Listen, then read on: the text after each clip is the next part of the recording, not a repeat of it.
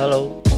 Eh, tadi gua ngelihat apa ya rekamannya ILC di YouTube. Gua karena nggak terlalu suka nonton TV, jadi gua nonton YouTube. Di situ ada debat antara bukan debat sih ya. Jadi eh, narsumnya itu ada dari dua bupati. Jadi satunya dari Bupati Lumajang, satunya dari eh, Bupati Boltim. Boltim itu daerah di ujung Sulawesi. Boltim itu singkatannya apa tadi ya? Gue lupa. Bupati Bola Bolang A-nya dua nih. Bolaang Mongondo Timur. Bukan Mokondo, Mongondo Timur. Jadi disingkat Boltim. Nah, ini kan dia ceritanya mengkritik menteri dan presiden. Mungkin lebih ke menteri. Jadi Doi itu bilang kurang lebih itu bantuan BLT itu berantakan segala macam susah. Sampai pada akhirnya eh, ada warganya dia yang datang waktu bulan Ramadan minta beras satu liter saking miskinnya. Intinya kayak gitu. Dia itu terenyuh sedih. Ya. Tahu kan ketika nada gue kayak gitu berarti gue akan ngomongnya seperti apa? Gue males. Karena apa pertama gini loh hmm, daerah yang sangat terdampak atau terkena dari yang namanya krisis COVID-19 atau krisis corona itu di Jawa. Ini eh, daerah namanya Bolaang Mongondo Timur itu jauh gitu loh.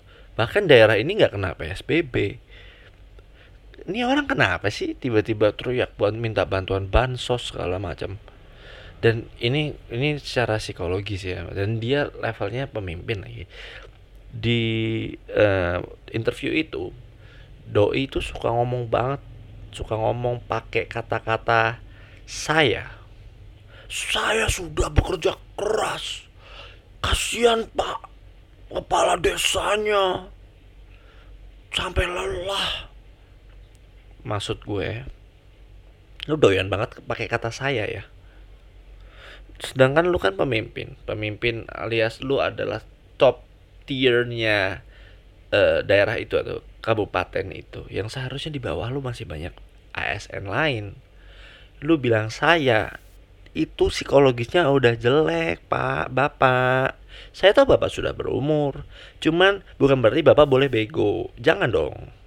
Dengerin ya ketika lu ngomong saya di bawah lu itu merasa nggak dihargain dan seakan-akan lu tuh kayak cuman bilang ke TV saya sudah bekerja keras sangat keras. Dan gue paling bete adalah ketika lu bilang ini kebijakan bodoh menteri-menteri bodoh. Gokil. Gua gua berusaha positif thinking karena asumsi gua macem-macem mungkin memang lu sebel banget dan emosi sampai ngomong bodoh. Atau mungkin selevel pemimpinan kabupaten gue tinggal di sidoarjo. Kalau misalkan kabupaten sidoarjo punya bupati kayak lu dibakar kantornya dong. Gila. Gini loh lu ngomong bodoh-bodoh lu udah kerja apa? Daerah lu anyway tidak terlalu terdampak seperti di Jawa apa yang membuat daerah lu sangat amat terdampak? Bahkan si Bupati Lumajang sempat nyindir di saya ada sekian juta populasi sekian juta rakyat. Di tempat lu tuh udah berapa? Berapa jumlah penduduk di tempat lu kok bisa? Lu seakan-akan adalah manusia paling susah di bumi ini. Dan lu bupati bahkan ini lucu nih dia bilang saya sedih pak. Saya sedih saya tiap hari makan beras premium sedangkan rakyat saya makan beras biasa. Ini kan tidak adil. Malu dong kalau saya tidak kasih beras premium. Apa? Apa itu? Maksud lu apa? Lu minta dana beras yang gede lu mau markup markup gitu. Hello gua tahu rakyat lu bego tapi yang pendengar lu yang dari ILC tadi mungkin nggak bego. Dan kenapa gua mulai mengidentifikasi arah niatan korupsi ini harusnya KPK nggak denger ya ketika dia bilang gitu. Ada hal yang sangat amat kontras ketika dia bilang sesuatu. Apa pemerintah pusat tidak memikirkan kan saya yang kenal sama warga-warga sih 80% warga-warga saya saya kenal semuanya bahkan dari kakek sampai turun terus saya kenal Pak Jokowi rakyat 270 juta juga nggak harus kenal gue nggak harus. Meledak itu kepalanya harus kenalan sama 270 juta orang. Dan dibilang kayak gini nih uh, itu menyusahkan rakyat ketika masa rakyat disuruh bikin rekening. Udah gila ya. Bayangkan pak bank cuma bisa melayani 50 orang per hari untuk membuat tabungan. Tidak cukup waktu itu. Ini ada udah ya ada salah peradaban di sana. Salah. Mungkin ya harusnya salah dia nih salah bupatinya. Nggak ngerti gimana ceritanya. Di tahun 2020 manusia-manusia di sana tidak banyak yang punya rekening. Giliran begini lu minta bansos disuruh bikin rekening ngomel. Gue nggak punya rekening. Ya itu sebenarnya memang salah pribadi masing-masing. Tapi pemimpin punya tanggung jawab penuh. Kalau misalkan rakyatnya kenapa kenapa harusnya. Gue nggak tahu kalau dia nggak ya cuman ini kan apa ya masa di mana semua orang sudah punya rekening. Bahkan Gojek aja punya rekening yang katanya memang orang miskin.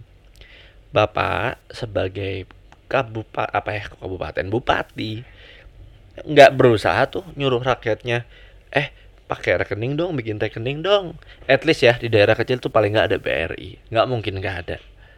Toh kalau bapak sama bilang wah rakyat kesusahan dengan adanya rekening pak buat rekening itu bisa kolektif loh. Nggak usah pura-pura bego gitu deh. Bapak merasa orang berpendidikan. Apa jangan-jangan bapak nggak kenal sama bank di situ? Atau kacapnya mungkin kepala cabang mungkin bapak nggak kenal. Saya kasih tahu di zaman sekarang apalagi krisis bank itu butuh dana segar atau likuiditas. Yang di mana mereka lagi gede-gedenya nyari tabungan bukan kredit. Kredit itu mereka lagi diseretin karena banyak yang default. Mungkin gue. Jadi kenapa nggak kerjasama langsung ke bank ya kan bapak bupati. Kalau dibilang bapak nggak dihormati kayak enggak deh. Kita sama-sama tahu ketika seorang bupati di daerah yang minim teknologi, minim peradaban atau jauh dari hiruk pikuk ibu kota, ya harusnya si bank itu menerima dengan lapang dada gitu loh. Dan sangat this is it this is the time banknya punya rekening banyak. Ini saatnya. Nggak gitu pak caranya. Nggak gitu gitu loh. Harusnya aduh ini bupati tapi nggak ada sama sekali bisa niat ngomong ke pemerintah itu jadi pemerintah gimana? Bupati loh bapak.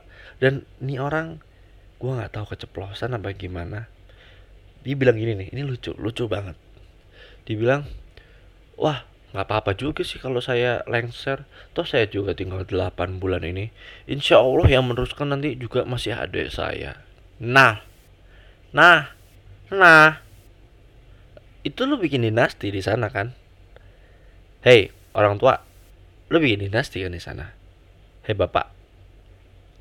Bapak udah ngapain aja di sana sih? Kok seakan-akan bapak membela rakyat sekali tempat bapak itu masih minim dari namanya ekonomi maju atau ekonomi yang apa ya makmur. Jauh pak. Jangan ya ibaratnya gini deh. Jakarta atau Surabaya dengan kondisi covid ini banyak banget orang menderita. Tapi kemiskinan di Jakarta bisa jadi lebih miskin di tempat bapak. Yang di mana seharusnya tidak terlalu terdampak karena covid lu kerjanya selama ini makan uang rakyat ya? Kalau lu sebegitu ambisius saya sudah gini saya sudah gitu. Bayangin pak saya sampai mengantar beras sampai rumah rumah nggak harus juga lu ngantar beras sampai rumah orang anyway. Lu bisa nyuruh tim lu. Nggak usah pencitraan. Gini loh pencitraan itu di zamannya Jokowi udah lah ya. Mulai saatnya kita berganti di mana rezim yang lebih bekerja Mungkin krisis corona ini membuat teman-teman atau para pemimpin negara lebih bekerja sangat keras karena nyawa mereka bisa jadi taruhan. Ketika rakyat rusuh mereka pasti jadi sasaran. Nggak mungkin nggak.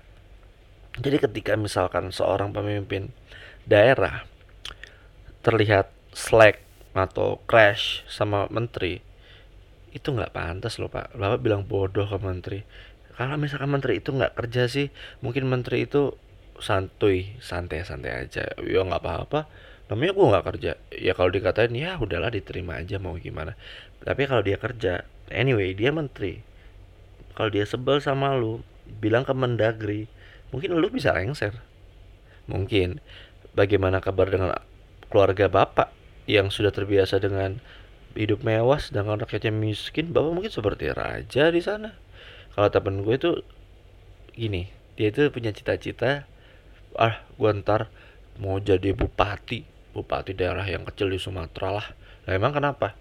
Lu harus tahu bupati di sana itu kayak raja bos. Gila apa-apa aja bisa diturutin bisa makan uang rakyat.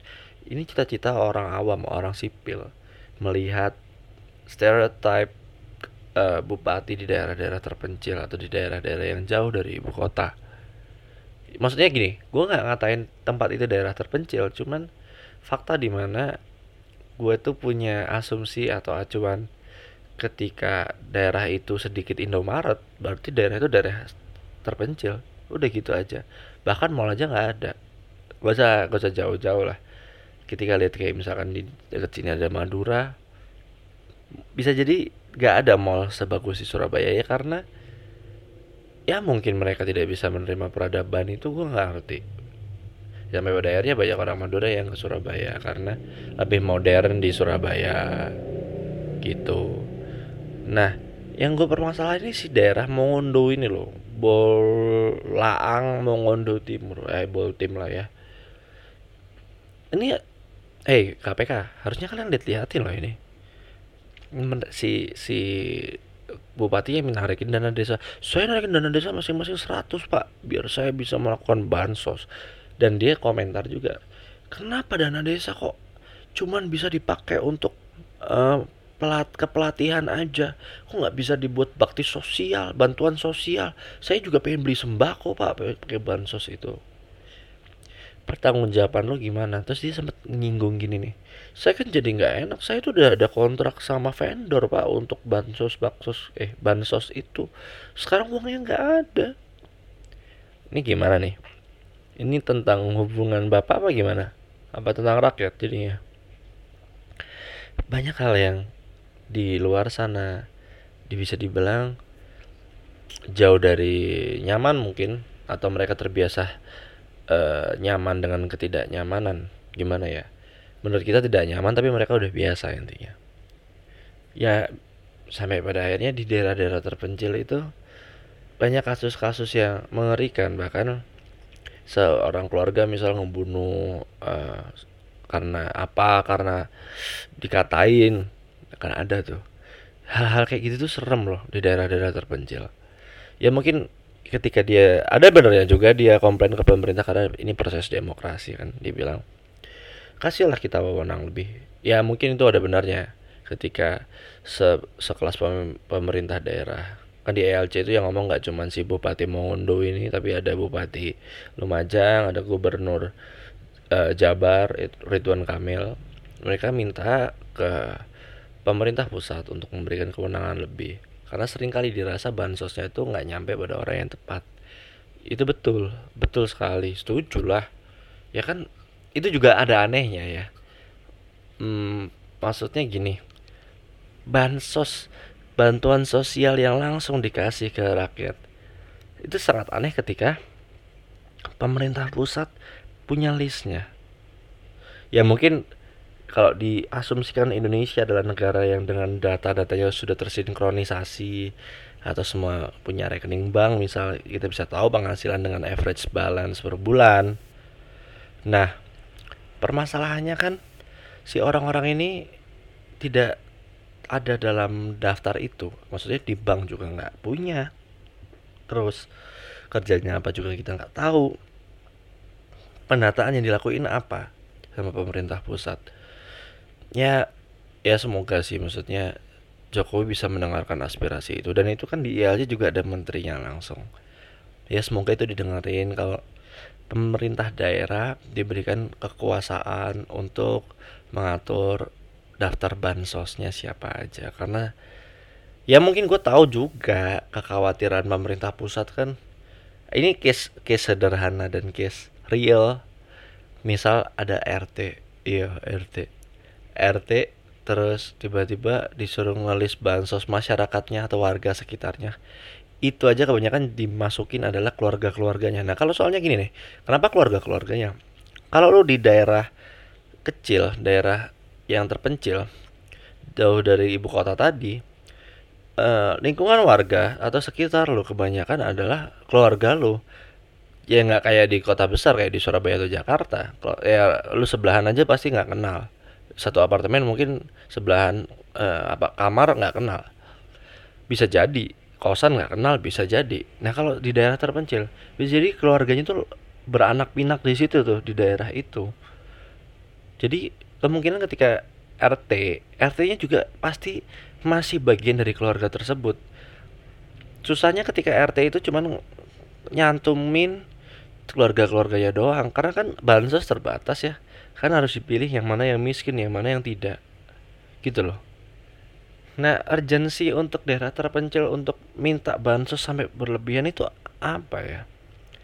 Karena hmm, ini ini gue berpikir dari sisi PSBB PSBB itu kan oke okay, dia nggak bisa keluar kota. Terus di atas jam 9 semuanya close tutup. Nggak ada peradaban semua mat ya gue kemarin nyoba keluar rumah jam 9 beli rokok gue mau mati karena semua Indomaret Alfamart tutup. Di daerah kecil atau yang yang jauh dari ibu kota itu gue pernah main ke Ponorogo lah ini gue contohin aja. Ponorogo atau Madiun. Gue jam 7 malam keluar di sana aja udah sepi. Nah, impactnya apa buat kalian event di PSBB jam 9 memang udah jam segitu nggak ada orang keluar. Emang di sana gue nggak tahu juga sih. Apa di Bolang Mongondo Timur itu ada klub ajeb-ajeb gitu malam-malam. Guys, kui kui kui, ya kita minum. SCBD yuk, SCBD yuk misalkan. Nah, kan nggak ada gitu di sana ya. Mau ya gue nggak tahu mungkin ada kafe dangdut atau prostitusi remang-remang yang tidak terdaftar, cuman bayar jatah preman, tapi premannya pemerintah juga, ya. Ya bisa, bisa jadi. Bisa jadi masuk, masuk akal. Ada krisis ini di mana kita harusnya lebih peka dengan apa ya? Dengan kecurigaan terhadap apa uh, tindakan yang niatnya jahat atau contoh tadi korupsi. Gue yakin ini orang pasti pernah korupsi nih. Dan tidak ikhlas yang kayak misalkan wah dana bansos sekian miliar. Wah sekian miliar hijau tuh matanya pasti. Dan ini mungkin nggak di daerah si Boltim tadi. Sebagian besar daerah kabupaten di Indonesia yang bupatinya kita nggak tahu siapa. Ini contoh gue kemarin di sidoarjo ya. Sebelum Bupati Sidoarjo-nya ketangkap KPK gue nggak tahu loh Bupati gue siapa. Mungkin itu terjadi sama dengan daerah daerah-daerah di sana. Bupati lu siapa kenal nggak? Bisa jadi lu nggak kenal. Bisa jadi itu yang gue takutin. Karena ketika lu kayak nggak kenal dan ini misalkan ya kita kita umpamakan si bupati ini awalnya dari RT terus punya jenjang karir sampai kepala desa atau lurah terus jadi camat terus jadi bupati misalkan. Itu kan agak susah meninggalkan behavior lama dia sebagai lurah misalnya atau kepala desa ketika dia jadi kepala desa atau lurah kan dia pasti akan kenal dengan warganya. Karena sebelah sebelahan setiap uh, ke kantor lurah atau kantor kepala desa kan pasti ngurusinnya itu itu terus gitu ngurusin tani atau apa pasti kenal. Nah ini kan jadi akan ada yang namanya seleksi berdasarkan kenal nggak kenal. Jadi lu ketika nggak kenal lu malas. Ya, ya sama sih dengan perkotaan tapi bedanya kan perkotaan itu cuman dari sisi pergaulan. Ketika wah yuk minum yuk. Lu nggak ngajak lu yang nggak deket itu wajar. Tapi ini kan udah masalah duit duit duit rakyat duit pemerintah. Terus lu cuma ngelis yang kenal doang gitu ya berarti lu bajingan aja basicnya. Ya gue sih berharap di masa pandemi ini orang-orang lebih peka terhadap kegiatan-kegiatan yang mencurigakan bahkan. Dan gue berharap ini adalah saat di mana ketika kemarin habis demo-demo tentang KPK tidak menerima misalkan RUU KPK lah pemimpin KPK-nya dia nggak terima lah. Padahal juga RUU itu yang demo nggak tahu isunya apaan. Ini adalah saat di mana KPK overtake the issue maksudnya membuktikan kalau isu yang disebar kemarin kalian nggak salah. Dan saatnya kalian itu ngasih tahu ke orang-orang sayap gue selebar ini nih. Lu lihat gue terbang ya. Indah kan gue terbang maksudnya dengan kerja lu dengan kinerja lu yang sangat berat atau sangat kelihatan ketika masa pandemi ini gue yakin rakyat Indonesia bakal respect sama lo gue sangat yakin itu. Uh, paling segitu aja dulu dari gue. Jangan lupa dengerin episode gue yang lain. Gue pingin sih memecahkan rekor muri 100 episode per bulan tapi kayaknya susah.